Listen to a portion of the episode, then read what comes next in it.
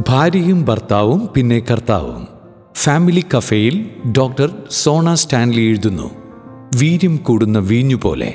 ശാന്തമായി ഒഴുകുന്ന നദി പോലെ അവൾ പറഞ്ഞു തുടങ്ങിയെങ്കിലും ഇടയ്ക്ക് പതഞ്ഞൊഴുകിയും പിന്നെ ആർത്തലച്ചും അടങ്ങാത്ത സമുദ്രം പോലെയായി. ഇത്രയൊക്കെ അധ്വാനിച്ചിട്ടും എനിക്കൊരു വിലയുമില്ല ഒരു സ്വാതന്ത്ര്യവുമില്ല. എന്റെ എ ടി എം കാർഡ് പോലും എന്റെ അടുത്തില്ല. ഒന്നുമില്ലെങ്കിൽ ഞാനൊരു കോളേജ് അധ്യാപികയല്ലേ? കണ്ണുനീർ തോരാതെയും വാക്കുകൾ ഇടറിയും അവൾ പറഞ്ഞൊപ്പിച്ചു.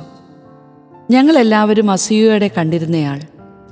പഠിച്ചിറങ്ങിയ ഉടനെ C S I R fellowship നേടി യൂണിവേഴ്സിറ്റിയിൽ റിസർച്ച് ചെയ്ത് തീരും മുൻപേ ജോലി വിവാഹം കുട്ടികൾ രണ്ടിലധികം പേറ്റന്റോടെ ഡോക്ടറേറ്റ്. എന്നിട്ടും എന്തേ ഇങ്ങനെ? അറിയാതെ ഞാൻ എന്റെ തമ്പുരാനോട് വിറങ്ങലോടെ ചോദിച്ചുപോയി. പരസ്പരം താങ്ങാൻ പറ്റാതെ മനസ്സിലാക്കാൻ പറ്റാതെ നീറിപ്പുകയേണ്ടി വരുന്ന ധാരാളം യുവജന ദമ്പതികളെ ഈ കാലഘട്ടത്തിൽ കാണാം. പരസ്പര സ്നേഹവും ലയവും. പഴയ തലമുറയിലെ സ്ത്രീകൾ കുറച്ചുകൂടി ഒതുങ്ങിക്കൂടി ജീവിച്ചിരുന്നവരായിരുന്നു. ഇന്നത്തെ സ്ത്രീകൾ പുരുഷന്മാരോടൊപ്പം തന്നെ കരിയറിലും ജീവിതത്തിലും കൂടുതലായി ഉയരാൻ ആഗ്രഹിക്കുന്നവരും സാമ്പത്തികമായി സ്വാതന്ത്ര്യം നേടാൻ ഇഷ്ടപ്പെടുന്നവരുമായി മാറിയിരിക്കുന്നു.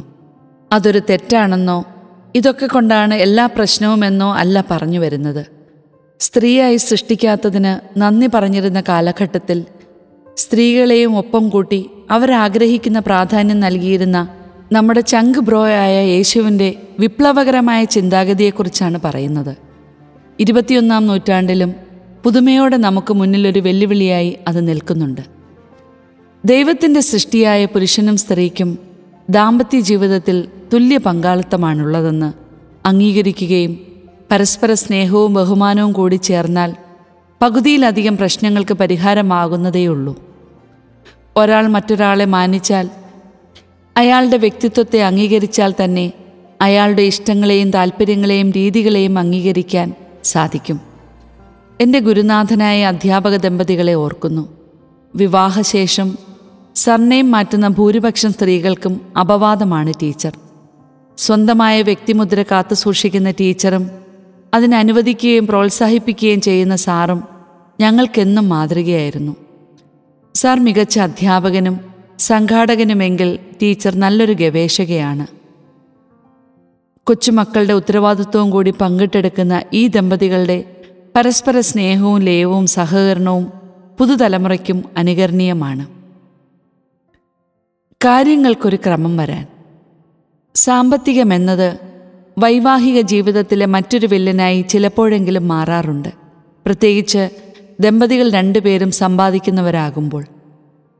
സാമ്പത്തിക വിനിമയം കൂടുതൽ നന്നായി കൈകാര്യം ചെയ്യാൻ അറിയുന്നയാൾ അക്കാര്യം ഏറ്റെടുക്കുന്നത് നന്നായിരിക്കും. ഒപ്പം വരവ് ചെലവുകളുടെ കൃത്യമായ ധാരണ രണ്ടു പേർക്കും വേണമെന്നത് അത്യാവശ്യവുമാണ്. അനാവശ്യ ചെലവുകൾ നിയന്ത്രിക്കാനുള്ള സ്വാതന്ത്ര്യം രണ്ടുപേരും തുല്യമായി പങ്കിട്ടെടുക്കുന്നതിനൊപ്പം നിയന്ത്രണങ്ങൾക്ക് വിധേയരാവാൻ സന്നദ്ധരായിരിക്കുകയും വേണം. അങ്ങനെ വന്നാൽ തന്നെ സാമ്പത്തിക കാര്യങ്ങളിലെ പ്രശ്നങ്ങൾ കീറാമുട്ടിയായിരിക്കുകയില്ല ഞങ്ങളുടെ സുഹൃത്തുക്കളായ ദമ്പതികളുടെ രീതികൾ ഏറെ സ്വാധീനിച്ചിട്ടുണ്ട്. രണ്ടുപേരുടെയും A T M pin number ഒന്നാണെന്ന് മാത്രമല്ല കാർഡുകൾ പരസ്പരം മാറി ഉപയോഗിക്കുകയും ചെയ്യുന്ന ഇവർക്കിടയിൽ തികഞ്ഞ സുതാര്യത കാണാനാവുന്നുണ്ട്. ആത്മീയ കാര്യങ്ങളിലും പരസ്പരം കൈത്താങ്ങാകുവാൻ ദമ്പതികൾക്ക് സാധിക്കണം.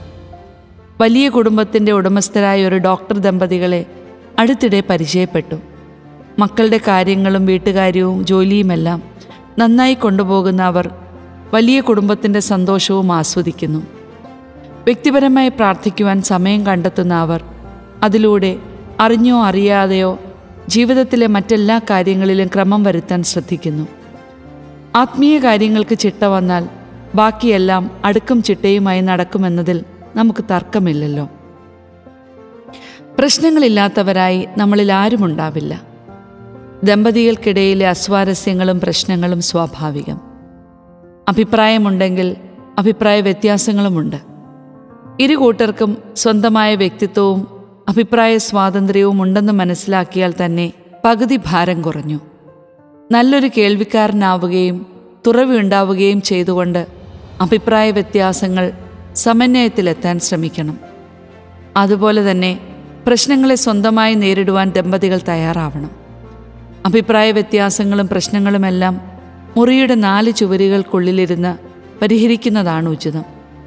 നമ്മുടെ കയ്യിൽ ഒതുങ്ങാത്തവ മാത്രം നിഷ്പക്ഷമായി നമ്മെ സഹായിക്കുന്ന മറ്റുള്ളവരുടെ സഹായത്തോടെ പരിഹരിക്കാൻ ശ്രമിക്കണം.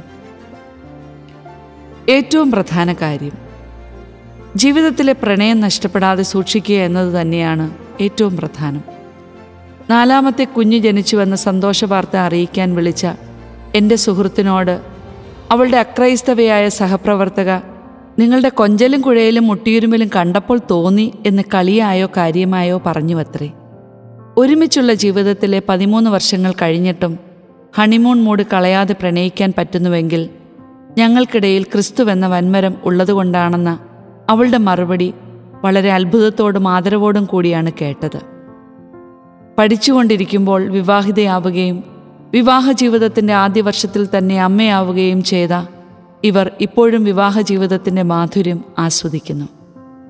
എപ്പോഴെങ്കിലും പ്രണയത്തിന്റെ ഉറവ വറ്റിത്തുടങ്ങിയെന്ന് തോന്നുമ്പോൾ ക്രിസ്തുവെന്ന കണ്ണാടിയിലൂടെ പരസ്പരം നമുക്ക് നോക്കാം. അവന്റെ കണ്ണിലൂടെ പങ്കാളിയെ നോക്കിക്കാണുമ്പോൾ ദമ്പതികൾക്കിടയിലെ പ്രണയത്തിന്റെ മാധുര്യവും ലയവും കൂടുകയേ ഉള്ളൂ പഴകുന്തോറും വീര്യം കൂടുന്ന വീഞ്ഞു പോലെ